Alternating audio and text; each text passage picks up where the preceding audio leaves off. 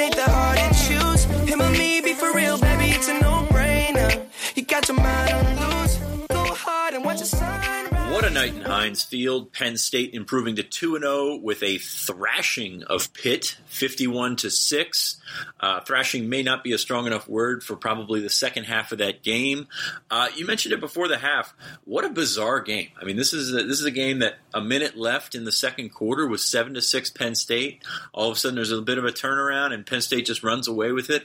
Nevertheless, uh, great win for the Nittany Lions on the road, non conference, etc. But, I mean, that was just a Uh, just complete craziness for a while there. Yeah, speaking with you and Mark Brennan and other colleagues in the press box at halftime, you know, I kept saying I felt like it was a 17-7 Pitt lead. I thought I felt like a game where the Panthers should have been in control a little bit because they really did control the game a lot. Instead, it was 14 to six Penn State. Don't think any of us saw the onslaught that was coming in the second half, but uh, it felt like Penn State was in a fortunate position to be ahead at halftime. Felt like that was going to carry them a little bit, but had no idea what laid ahead. He's Tyler Donohue. I'm Sean Fitz. This is the Lions 24 7 podcast. Thank you for joining us for our post game wrap. Um, yeah, as you said, just kind of all over the place. I mean, this was this was one where you know you saw the talent gap that we talked about last week. That was very evident. Not sure what to expect after Penn State's uh, narrow win over Appalachian State, who thrashed Charlotte yesterday, by the way. Um, and then uh, Pitt with their big win over Albany didn't show a ton, as we said uh, last week on the podcast. But yeah, I mean, this is a team. This this was a game where the talent gap was just uh, inevitably going to be taken over by Penn State, and they, they sort of ran that into the ground. Pitt scored 33 points in the first half against Albany. In the six quarters since then, they have scored six points. Penn State scored 10 points in the first half against App State, and since then, they've scored 86 points. So two teams clearly trending in different directions coming out of this matchup. Yeah, absolutely. The talent gap was evident. The coaching animosity was evident as well. We're going to get to that in a little bit. Uh, it's worth acknowledging the weather. I mean, I, I, it was not good last night or all day in Pittsburgh yesterday, actually, and really impacted both teams' passing games um, and, and, sort of uh, to a lesser extent the running game. Um, but yeah, I mean, it was it was crappy. So hats off to whoever sat through that outside because that was just. I mean, it, it it wasn't the hardest, uh, you know, downpour or anything like that, but it was constant enough to make it an issue throughout the game. It was, and it was slick out there, and we saw that. Uh, you know, balls being bobbled. Particularly, Pitt had issues there, but there were drops for Penn State. How much do you attribute some of the passing game issues to that? Probably some, maybe a lot. Uh, but yeah, kudos to the fans. You look pretty wet out there from the nice dry press box. Yeah, it was quite dry out there. Um, game balls. Uh, you could throw a few around uh, here offense, I'm going to go with KJ Hamler. He was the spark. I know uh, Miles Sanders is, is, the other guy that I would go to, and Miles Sanders probably if he didn't have the, the big run called back by the, the, the block in the back penalty or the Juwan Johnson pick, which you got a couple messages on Twitter that, that you know what, what was going on there. I mean, it was it was quite obviously he impeded the uh, progress of the defender on purpose. So good call there. The Polk one, eh, you know, it's a little touch and go, but I, I can see the angle that he threw the flag from where he would would get that call. Um, but so Miles Sanders, really good game. But KJ Hamler was a spark. You wrote about it uh, on Lions twenty four seven. Uh, he had the jet sweep touchdown. He had the the, the big te- the the big catch before halftime for a touchdown. Um, you know, I just this kid is something, man. I mean, his kick return where he, I think he jumped on the shoulder pads of a Pitt player. I mean, he's just, he, has got something to him where you can get him the ball. And I think Penn State went away from him in the first half a little bit, um, where they had that lull. But KJ Hamler, man, something special. And and he's a guy that that was so hyped up during the offseason that you wondered if he could possibly live up to it. Quite frankly, through two, two games, I think he's exceeded and surpassed that expectation because you thought he would come along. He's got three touchdowns in the last five quarters. He was a huge, I mean, MVP like performance in the fourth quarter against App State. So it's hard to argue, but for the sake of bringing up a little bit more spotlight on Miles Sanders, I'll go with him in this game. Um, you know, not a game where he needed to touch the ball 25, 30 games certainly I think he was capable of doing that. Uh, but 118 rushing yards on 16 rush attempts, 7.4 yards per carry, and he's somebody who showed he can contribute in the passing game. Had that 64 yard touchdown on the second play of the second half uh, through the air, got called back as you referenced. Uh, but he's somebody I think that, that has really found that momentum finishing off App State with the with the game winning touchdown, and then I thought from Pitt it was pretty complete performance. The one thing missing from his resume was a touchdown, uh, but if he's in there a little bit longer, they need to ride him. Certainly could have seen you know 180, 200 rushing yards, a couple touchdowns from him if it was that kind of game. Yeah, I think uh, penalties wipe what ninety yards off the books for him or something like of, that. yeah, he would have been well over So 200. that, that, that's a disappointment there. But yeah, Miles Sanders. I mean, I would not be shocked if he's the coach's player of the week. Um, they rode him when they needed to, um, and also Trace McSorley. Obviously, not his best game passing, 14 of 30. Um, you know, he struggled with the rain at times, trying to get to push the ball out to the sideline. But when he was able to, to pull the ball down and run, uh, you saw a different offense from Penn State. He did not do that in the first half. Not sure if they're apprehensive for doing that for, with with Tommy Stevens on the shelf still. But yeah, when Trace McSorley runs, this is a different offense that you have to account for, and it's an offense that, that put up 45, yeah, 40. Sorry, I can't talk. Uh, 44 un- unanswered points. So, I mean, it's um, it's it's certainly different when he's carrying the ball. and I got to give some credit as well uh, to the support system. We talked about people sitting out in the rain. Miles Sanders said he had about 30 family and friends out there watching him the entire game, sitting out in the rain. Said it meant a lot to him. The one thing he didn't get to go home with, he got the W. He got, well, at least my MVP nod. Uh, did not get his mom's jerk chicken. He said he could have gone for one home, home cooked meal, but he had to hit the road, get back to State College. Nah, that's a shame. Yeah. Jerk chicken's a good choice too. uh, defensively, I think uh, you can't understate the absence of Kevin Givens last week and his presence this week. Man, uh, he, he made quite a difference. Now, Penn State's defense still a lot of issues there, as we saw in the first half. But when Givens is in there, and you know, not, no no disrespect to Fred Hansard or Ellison Jordan or Antonio Shelton or any of those guys, but Givens is a different ball player. I mean, he, he changed the dynamic of that defensive line. He, he got penetration in the second half. I mean, he was in the backfield, you know, quicker than Kenny Pickett at times. So, um, you know, Kevin Givens, I think I think he led the team in tackles. I don't have the stats in front of me, but yeah, he was uh, he was a difference maker, and to, to get him back, obviously, a, a huge huge step forward for that defense. Yeah, Givens tied for the lead in team tackles, both solo and total, with Micah Parsons. Uh, and, and so with Givens, it was not hyperbole, Sean, when we were saying it's a big, you know, big guy to take out of the mix for App State because now you see when you plant him in the middle of that defense has a lot more bite to it. Uh, I, I'm with you with the Givens pick, two tackles for a loss. I do think there's someone worth noting though. I think Shaka Toney Yeah. found his feet, found his groove, and that's huge because we've been saying who beyond that starting lineup, Yetur Gross Matos, who I think played better in in his second game as a starter than he did in week one, and then Shareef Miller, who I think we're consistently expecting good things from. Shaka Toney looked like the next man up, and he really had his most complete performance I've seen from him. I think he had five tackles and two of them for loss. Yeah, we, we've pegged Shaka as a situational guy, and I still think he is that. But when Shareef Miller went out early, he said he got a, a helmet to the elbow from a teammate and uh, had to get it rewrapped and, and came back and didn't really show any ill effects of that. Um, but when Shaka was asked to play more snaps, which, you know, as we've seen in the past, has limited his effectiveness, um, when he was asked to play more snaps, he came in and did a, did a good job, got a sack, I believe, um, you know, was, was buzzing around there. I thought, I thought the defensive ends, you really saw the progress of the Daniel Joseph ends. as well. Yeah, Joseph almost had a pick, um, Um, but yeah, you really saw the progress of the defensive ends. James Franklin acknowledged it after the game. That's really what changed their entire defensive scheme. That Those ends were getting too far up and, and sort of exposing the linebackers, and and they didn't do that in the second half. And the big reason they didn't do that in the second half is because of the special teams player of the game, possibly the game MVP. Blake Gillikin, man, was phenomenal for Penn State.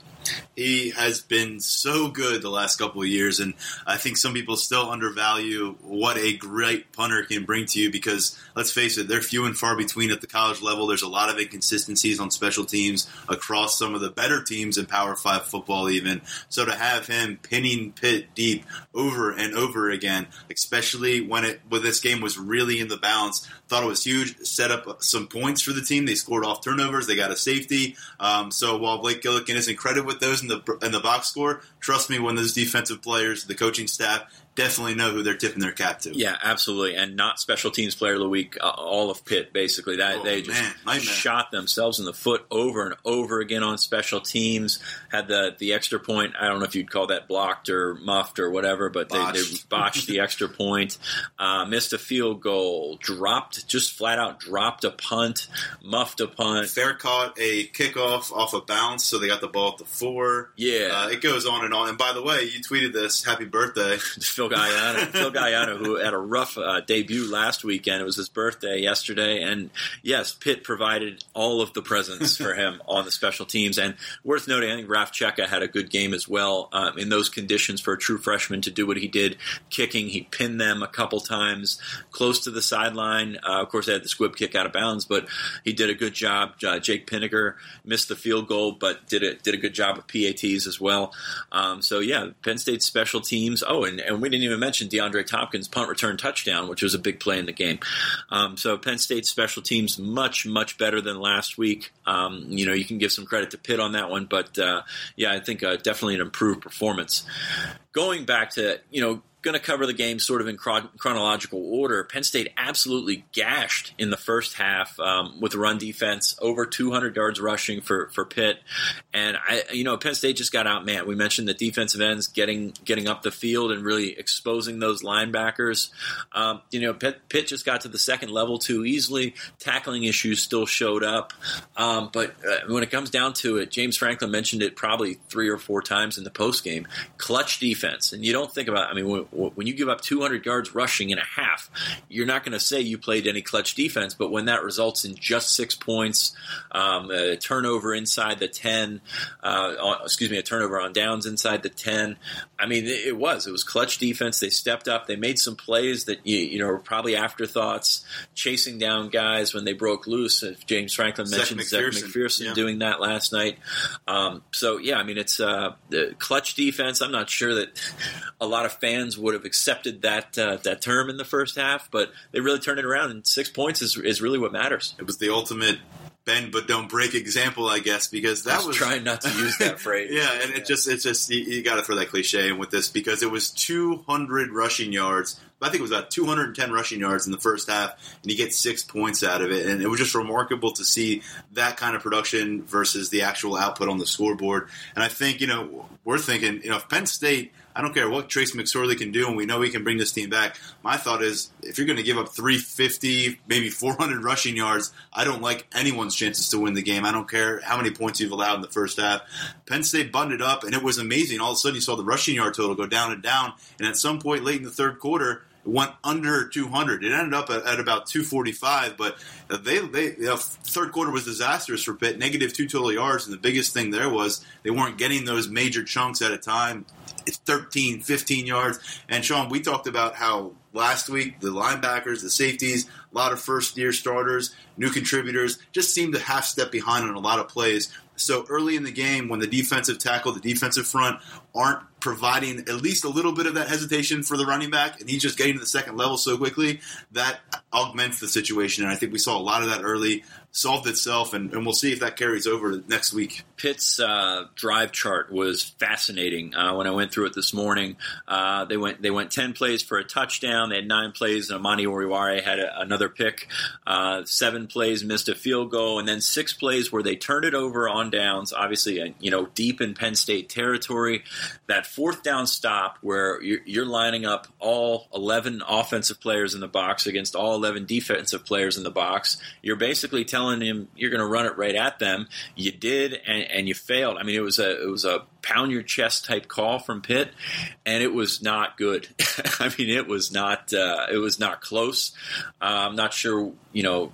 I, I, felt the bootleg was coming in that in that situation. I think I think the Penn State coach coaching staff thought that same thing, but yeah, they lined it up, and that was that was pretty much you know one of the final blows. I mean, you look at the the um, you look at where Pitt, Pitt stood after that drive, and you, they came out on fire. They came out pumped up. They came out ready to go, and they couldn't get those couple of yards, and it sort of changed everything. Yeah, and I mentioned this to you earlier. I kind of felt like Pitt was so amped up for this game, and, and, and we know Penn State was too. That's no secret. It, it's you know, but Pitt went out there publicly and they've got their coach banging the drum and saying this is the this is a special game. It's an in-state rivalry. Uh, you know, talking a little smack. Uh, I think these guys came out so amped up. They gave their best shot they could. They gave a big blow in the first quarter. Into the second quarter, but it didn't show up on the scoreboard. And I think that moment was super deflating for Penn, for Pitt. It gave Penn State some confidence, and that defense needed some confidence after the fourth quarter last week, the way the first half was going for them. Um, so I think after that, took the heart out of Pitt a little bit. But what that play indicated to me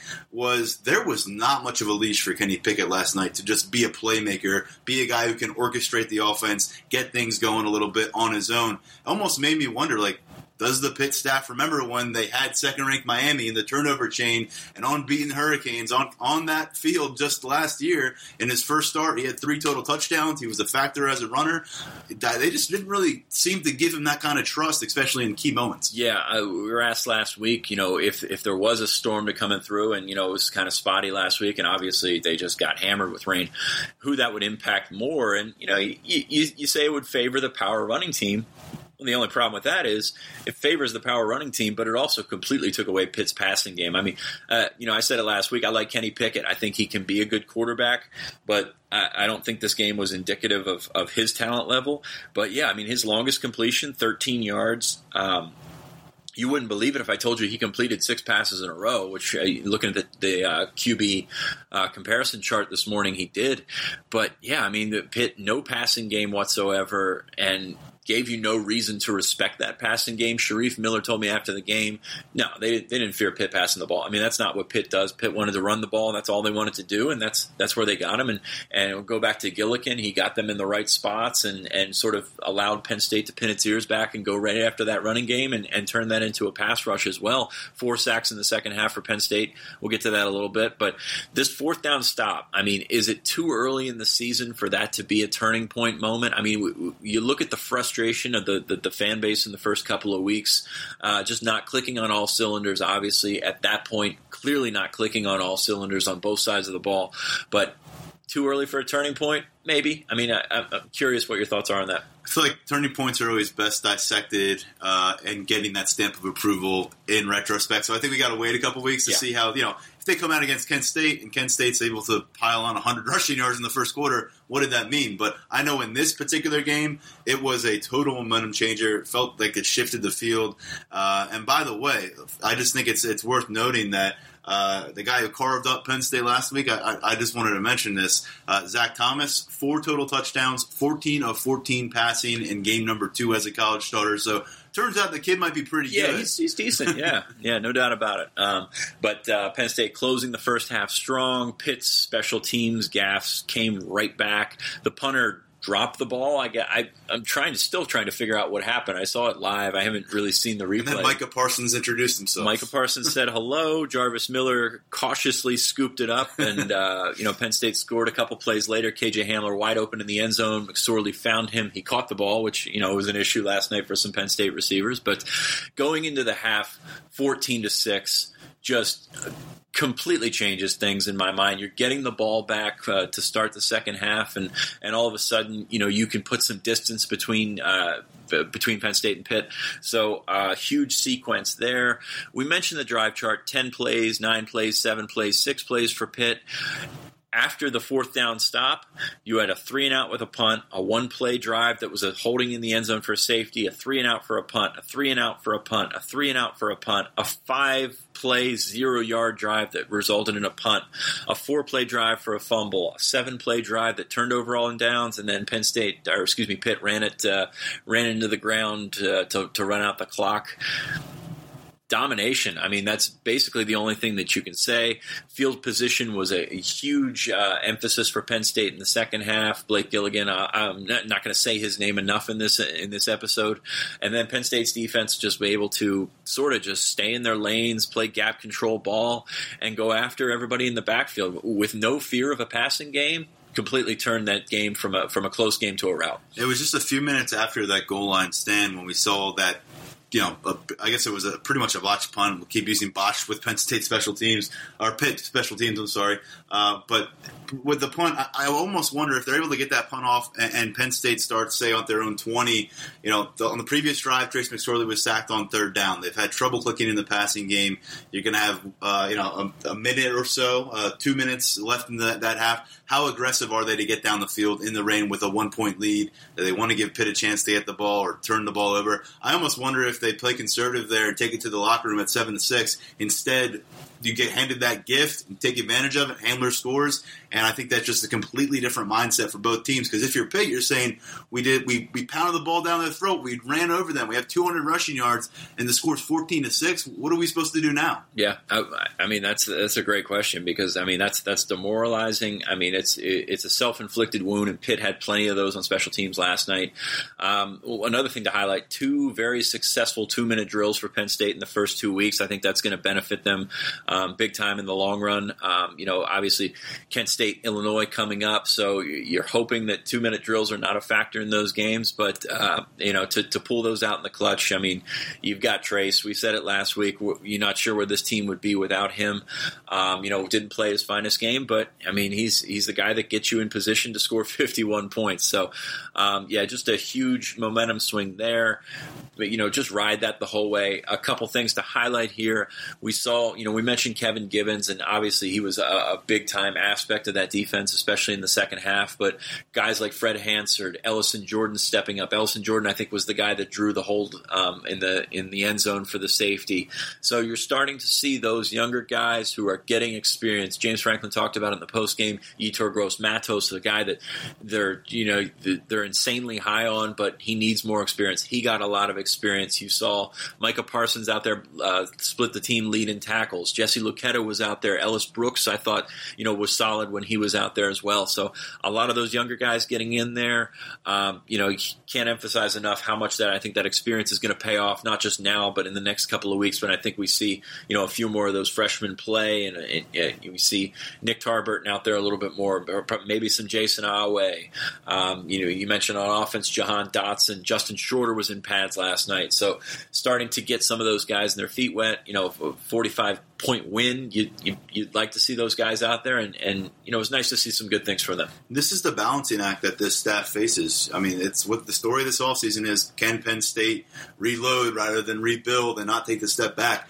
These are the things you have to go through to get to that point where you say, hey, we were able to reload. You got to take some chances with young guys. You got to go through the growing pains. You got to have moments where you say, the light bulb went off a little bit saw the light bulb go off. I mentioned we mentioned the defensive ends. Uh, you know, Joseph, Toney, both those guys in their third year. They're not quite newcomers, but I think with Fred Hansard, towards the end of the game, his body language changed, and I think that's important, especially when you're in the interior. You got to be someone who's playing confident. Otherwise, you're going to get beat down, beat down, beat down, and by the time it's the fourth quarter, that offensive lineman is going to own you mentally. I thought Fred Hansard came up with that sack late. Uh, you know, put a had a little shimmy out there, and, yeah. and all the guys kind of did. And of course, it's easier to do that when you're up by 40 or whatever. Uh, but I thought it was important because everything is a step forward is a good thing because it's very easy to take a step backward as a young player. Another guy to mention, Pittsburgh area native Lamont Wade had a couple nice open field tackles. Yeah, absolutely.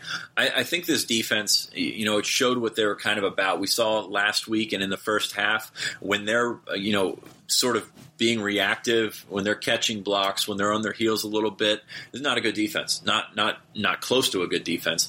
When they're allowed a little bit more slack, when they're when they're moving forward, I mean, they're just a different group. So, um, you know, that uh, you saw a difference in approach yesterday, and and maybe you know the Fred Hansard sack doesn't mean anything when you're up forty or whatever, but those are big plays for those young guys, and and, and you saw it in the body language, you saw it on the sideline. I mean, Shareef Miller said after that game, you know, the the after excuse me after the fourth down stop, that sideline completely changed, and that and that can go a long way.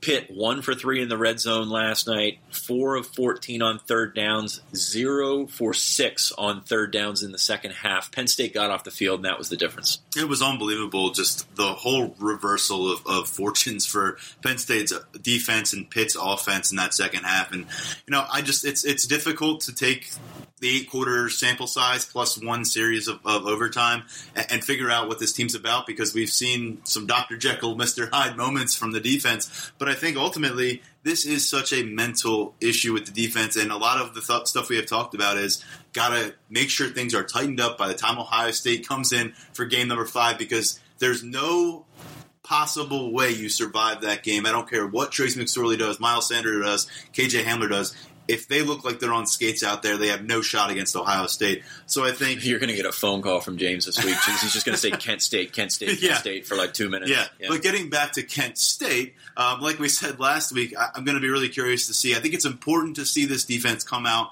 do their best to put a complete game together. I think a complete first quarter would be good for them, um, and, and and we'll see. But this is certainly something that you don't want to just leave the momentum in Pittsburgh and and move forward. This is you want to sustain that, build off it, and really continue to, to enhance the confidence of those young guys. Yeah, you remember that 2016 season with the pounding away at the second half team. You don't really want to be a second half team. You want to be a team that has it in hand by the second half. And, you know, hopefully things are not trending in that direction. But if they need to, they've shown that they can score, especially in the fourth quarter. The third quarter, it, it was a night game, so this game might be a little foggier than most for some of you that are listening. But uh, the third quarter, not the dominant third quarter that you might remember. I mean, Penn State had 16 points, but only 56 total yards. Got the touchdown from DeAndre Thompkins with the punt return.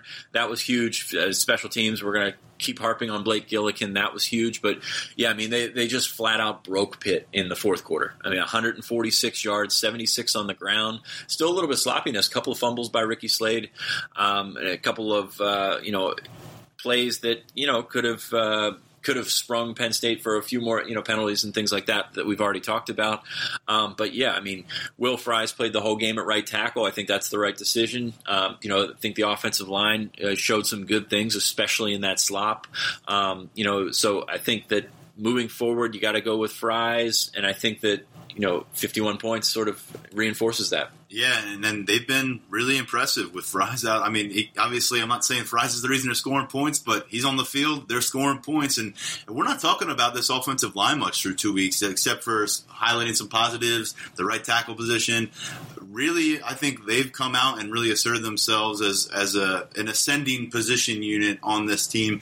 And I would point out Trace McSorley at four yard touchdown run in that third quarter, as they noted in the press box. 18 games in his college career where he's run for at least one touchdown and passed for at least one touchdown. By the way, this was the 30th straight game in which he's thrown a touchdown. What a career. Yeah, I mean, just does so much for your offense, especially when he's running the ball. We talked about that earlier. Uh, no carries at halftime, and you know I think that sort of sort of showed up with the guys around him. Um, sort of, it's not like they let him loose or anything in the second half. He's not a great decision maker in the RPO. I mean, for for all the success that he's had, you know, he's he, he made some questionable reads last night, uh, but at the end of the day, I mean, you know, what what are you going to say about a fifty point game? Um, so beyond that, four sacks in the second half for Penn State. Also, four fumbles in the game. That's something that they need to address. Trace was very good. Sean Clifford then came in, and some things happened. Yeah, yeah. I mean, I mean, Sean Clifford, what a what a perfect debut, just tossing a spiral. The first time he touches a football in a college game, uh, ends up being great a throw. Yeah. great throw, a touchdown pass. And uh, by the way, uh, Mac Hippenhammer also in the game. First college touch gets him in the end zone. KJ Hamler had a big smile on his face after this game. Very proud of this group of redshirt freshmen and the way they performed on Saturday night. Yeah, I mean, and then you go back to it, throwing that ball. I mean, that's that's a statement right there. And and we're going to talk the the rivalry thing all week, and it's just it's one of those things where it's going to rub some people, including some Penn State fans, going to rub them the wrong way. I, I don't have a problem with it. Miami scored 77 points yesterday. You know, you're on the road against a team that beat you two years ago. You're you're going to try and get your guys work. And and I said it after Ohio State blew out Penn State a couple years ago. I mean, this is a resume builder. This is a non-conference game on the road. Um, this is a this is something where you know you're playing a team with name recognition. And and if you did this against Appalachian State, it wouldn't probably wouldn't matter as much. But it's Pitt, so it does matter. So um, don't have a problem with them scoring as many points as they can. Coaches, um, what James Franco makes six million dollars, Pat Narduzzi makes three million dollars or whatever. You're paid an awful lot of money to stop the other team and to score as many points as you can. You, you do it as much as you can, in my opinion. Yeah, we'll get to Narduzzi's thoughts in a few moments, but I, I think you know when I'm watching it, McSorley's out there. The one thing I'm concerned is he's getting his neck twisted. Yeah, around. they probably should have pulled him. At some point. I'm just thinking it's probably time to put McSorley in some bubble wrap and, and, and save him for next Saturday. Yeah. But I think when you have a young quarterback, this is why college football is different than the NFL. When you have a large lead, you only have so many opportunities to see what you have in some of these younger players. Uh, Tate Martell at Ohio State yesterday. He's throwing touchdowns when the game's out of hand. Yeah. Uh, you know, Sean Clifford, you want to see what you've got in the kid. See how he throws the ball in the rain. See how he, you know, it gets get a little pressure in his face. And you know, obviously, uh, you know, it's Yeah. going to rub some people the wrong way, Yeah, but it's different than the NFL. It's different than the high school football. You don't want his first snap. You know, it's a couple years ago, uh, Matt McGloin got hurt, and Steven Bench had to come in and get cold against Virginia, and you know that's not ideal. So you you don't want somebody coming in in a competitive game in a close game and, and throwing their first pass. So I mean, I, I don't really have a problem with it. I mean, Penn State went right to it. I mean, maybe you run a play or two before them, but I mean, it's just not a problem. Pat Narduzzi. Uh, he may have had a little problem with it. Uh, I was asked about it in the post game. His answer very indicative of uh, where he stood on things all week. Did not stray from that uh, that sort of attitude. And uh, we'll we'll just play the audio here. hey, you know what? I coach Pitt football. I don't coach for anybody else. You know, that's that's on them. You know, you got to sleep at night. You know, it's just it's just just where we are right now, and uh, we'll have another shot. We'll have another shot. It ain't over. Okay, so uh, good answer for the first five words, and then just kind he couldn't help himself. I mean, it was just one of those things where it, this is the us against the world mentality that he's been beating home for the last couple of years, and obviously he was offended by it. I'm, I'm sure anybody would have been offended by it, but I'm also sure that he probably would have done the same thing given the, the if the situation were flipped. it ain't over, Sean. It ain't over. It, uh, I think Franklin probably slept pretty well last night. I think he Um, did. Yeah. uh, if he was able to sleep. I, I just when I think uh, about this whole scenario and is it a rivalry? Isn't it a rivalry? I just think the problem here for Narduzzi is because he put his eggs in the basket here. I mean, he he was all in on making this a game that was going to be a turning point for Penn uh, for Pitt, uh, that was going to show Penn State what they were about. Maybe get a big recruiting win out of the situation. Now, in the aftermath of this, he's got to pick up the pieces. He's looking ahead at four ranked opponents on their schedule. They got to pick themselves up after this, and I just think he sounded like he. I mean, he sounded pretty broken last night after the game, and uh, a lot. You know, we read his transcript from, from that press conference, and a lot of it was, "I own this. It's on me." But then. The But- but here's a jab or two in this direction, and And I'm, not going to talk about the refs, but here's what the refs did. and look, social media is so prevalent. You can't say something, uh, you know, out in front of reporters and just anticipate it's not going to get to the other campus. The thing he said about Lamont Wade, just don't say it. Yeah. Uh, you know, and now that audio clip that y'all just heard, that's going to be something that folks like us bring up next year when this game is approaching again, and we're all asking the same questions about is it a rivalry or not? And here's what Pat Narduzzi said: it ain't over. And by the way, this is the hundredth matchup. And by the way, there's no more scheduled. So yeah, if you thought this week was hyped up, wait till next September. Yeah, and there's animosity there, and that's not a bad thing. I mean, you, you need rival eh, rivalry type talk, um, you know. So I, I mean, I, I think, and it's all on him. I mean, you, you said it. I mean, it, it, if, if you want to say those kind of things, especially about players, I mean, if you want to say those things about uh, the school or James Franklin or something like that, I mean, that's fine. You know, do what you got to do be be the adults or whatever, but to, to say, say stuff like he did about Lamont Wade, about Juwan Johnson being a push off artist or, or, or whatever, um, yeah, I mean, it's uh, you set yourself up for that sort of thing. So, I mean, it happens. And I talked to a couple people after the game last night, and you know, it was it was coming his way. I mean, if that was going to be the situation, it was it was coming his way. So, um, is it style points? Is it rubbing it in? Yeah, probably a little bit, but you know, Penn State's got a, a playoff resume to put together if they're going to, you know, come together and make this run.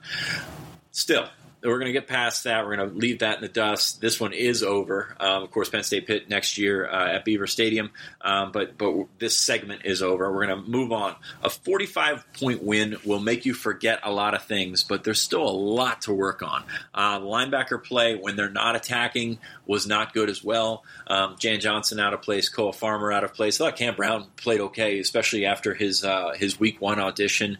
Um, you brought in Parsons, you brought in Brooks, you brought in Jarvis Miller a little bit more, um, gave them a little bit more free reign in the second half. When they're attacking, I mean they're they're good, but when you're trying to react, they they were not. So there, there's still I think a lot for Brent Pry to work on.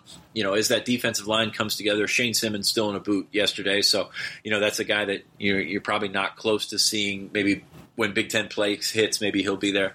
Um, but uh, yeah, I mean, it's uh, there's still a lot to work on, especially that second level of defense. There's still tackling issues.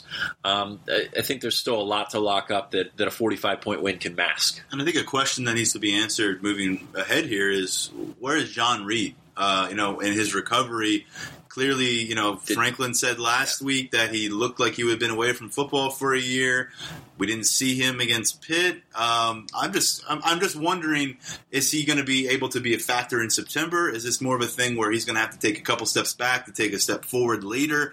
Um, but ultimately, I think you know, yes, Cam Brown did not have those obvious moments of, uh oh, well, what, where, where is he on the field and why is he there? Um, Koa Farmer seemed to have a little bit of a reduced role. I mean, he had one total tackle. Micah Parsons productive early on. I thought Micah was chasing after a lot of plays that could have been some of the miscommunication. Yeah, seems to be uh, fine by the way end. for everyone asking about uh, his uh, injury. And update. he did tweet yeah. last night that he is okay and oh, he's getting ready for okay. Kent State. So uh, and, and, so I think with Micah, you're just going to look game by game and, and take things and, and look. He, he, looks the part. Uh, we're just waiting to see what it when everything's together. It might not happen this season, but I think we all know he's going to be a special player. To me, though, the, the biggest thing was I, I thought the defensive front took a step forward yesterday.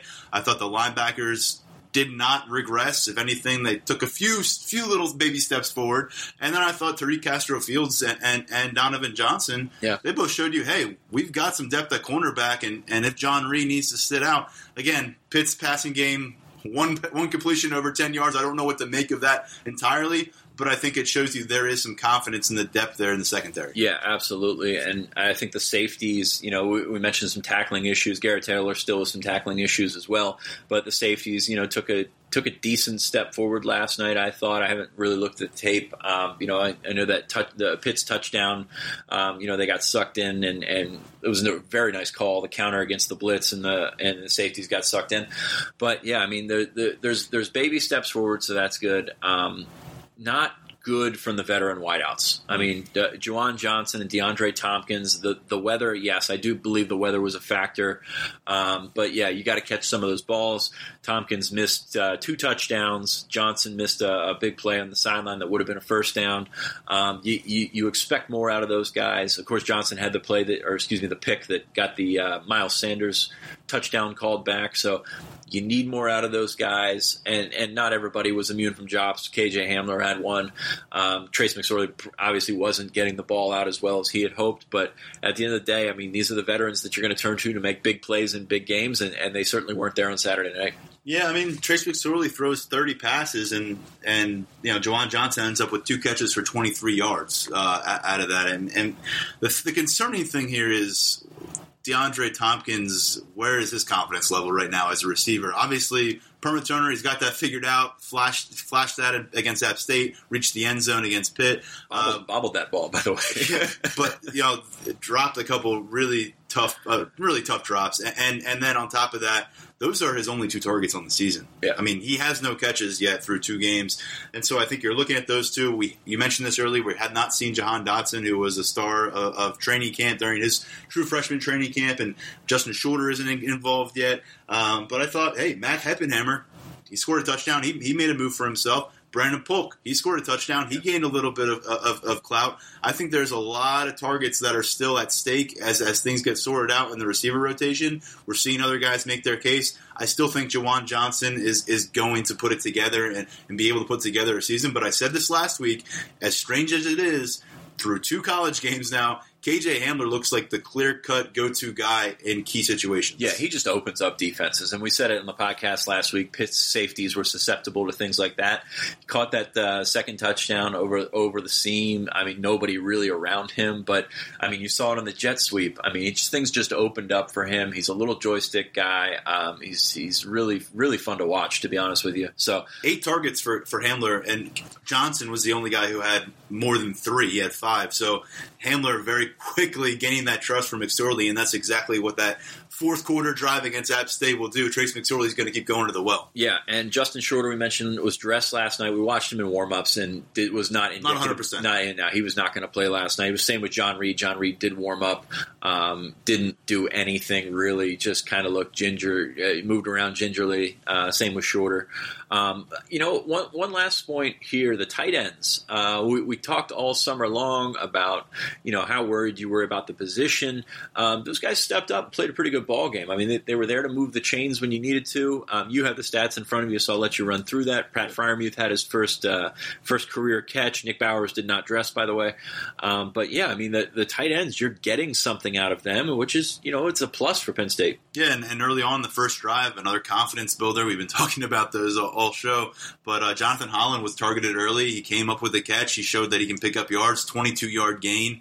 Um, again, I think he is the, the most explosive guy in that group at this point. I think Pat Freiermuth, long term, uh, could really be special. Uh, we saw him get his first catch, a few targets for him. Dalton, two catches for 17 yards. As a group, we saw them collectively get eight targets on the day. And I think uh, after seeing a guy like Mike Gesicki, who's a human highlight reel, and there's a reason that he was a top 50 NFL draft pick, sometimes you can forget that in college football, it's okay to just have average production from your tight end group or right. just to have them be a key part but not a focal point.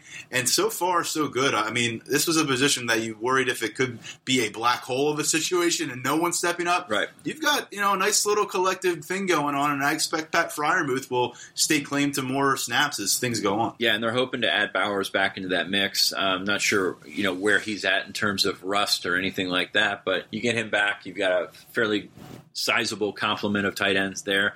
And I think you're going to see, you know, in the next couple of weeks, or especially next week against Kent State, maybe you throw Zack Kuntz out there, see what you've got. You mentioned Dotson earlier. Um, I think you're going to see a lot of young guys this week. Ricky Slade put the ball on the ground twice. Twice. Um, the first play, I mean, helmet right on the football by Quentin Wirginis, uh, is a good player. Um, and then the second time got ripped out as he was going down. So he's got to take care of the football. But yeah, I think you're going to see more of those young guys this week. I'm, I'm looking forward to seeing the guys that we have not seen. I'm not sure if Shorter's ready to go yet, um, but you know, guys that we've talked about like Jayson Oweh. Uh, I thought they may have thrown Trent Gordon out there last night. Um, you know, especially with John Reid out there, uh, or excuse me, with John Reid out of the game. Um, so I think we'll see them this week. Of course, you know, you, you, don't take any opponent for granted, but you know, Penn State should be able to play a lot of players against Kent State in a different way than they did against App State, and in a different way than they did against Pitt. Yeah, and and Franklin mentioned at the start of training camp, I believe it was, that the goal was with this new redshirt rule to get a lot of these players actively involved in two games early and then see what you have maybe stash them for later maybe open things up and have someone become a key member of your rotation as a, as a first year player uh, i think we're going to you would anticipate this is the game where there's an opportunity to be able to do that in the second half. I think a lot of people, though, including myself, mistakenly thought that would be the case against App State. So we'll see how things go. Uh, you know, against Kent State, but I think there's a great opportunity for this to really be a showcase, get a bunch of film on some of these guys, evaluate them, figure out who you need to say, we're going to stash you for next year, keep practicing hard, and, who you're going to say, we're going to throw you to the wolves. You need to help us go chase a Big Ten championship. Yeah, and it's and it's got to be this week. Um, you know, as, as, you know, the, the last night Penn State could travel everybody because it was a non-conference game, and the rules say you can you can do basically whatever you want. Seventy-four players on the travel squad for Penn State, so I think they'll take a few of those freshmen with them uh, to get them acclimated to a, a, a different uh, scenario, a, a, road trip, and see what that's all about. But for the most part, you're going to see your your typical game rotation on those trips because it's a Big Ten trip. Um, where I think this might help, you know, you, have got those games at the end of the year. Of course, Rutgers is on the road, so you're going to still do, deal with travel squad issues. But if you get Maryland um, you know, and, and, you can get some more guys in the game at the end of the game, or excuse me, at the end of the season. Um, so that will help. But uh, yeah, it's got to be this week, and I'm, I'm really interested to see what those guys can do. Yeah, and Dotson for me is the one we've heard so much about all summer, and it surprised some of us. And I have not seen him; a little bit of a surprise. And I just think the door is wide open for him if he goes out there and and and, and translates what he showed during August, does that in a game. I think there's a nice opportunity for him to stake some stake some snaps. I think they're open at, at wide receiver. I think they're definitely open uh, at other positions as well. So, but I think him, Justin Shorter, we'll see what they can give him. But uh, but obviously, again you want to have a lot of these things figured out by the time you get to the final week of September. Yeah, absolutely. I, I kind of disagree with you about Dotson. I, I, think at this point in the season, I think they, you know, if if, if that was the case, he would have played last week, even in a limited role. Um, but still, the, you're right. The opportunity is there. I think a guy that we really haven't talked about, Brandon Polk. I mean, he's stepped up when he's needed to. Had the big fourth down catch last week. Obviously, has a decent rapport um, with Trace. He was the guy that caught the touchdown from Clifford. I think earlier He I said it was Hippenhammer. Yep. So um, save your tweets on that. um, but yeah, I mean, it's uh, it, there's certainly opportunity there. We mentioned it at the beginning of this segment. You've, the veteran wideouts need to, to get back on track, and we'll see how much the weather had to do with that and all that kind of stuff. But yeah, you, you, you certainly have a, a, a lot to clean up. And James Franklin said as much after the game last night. After a 45 point win, you can forget about some things, but I think there's a lot to clean up in all three facets of the ball, and, and we'll see if they can do that. We've gone about, ooh, there's a voice crack. First of the season, I believe, for me.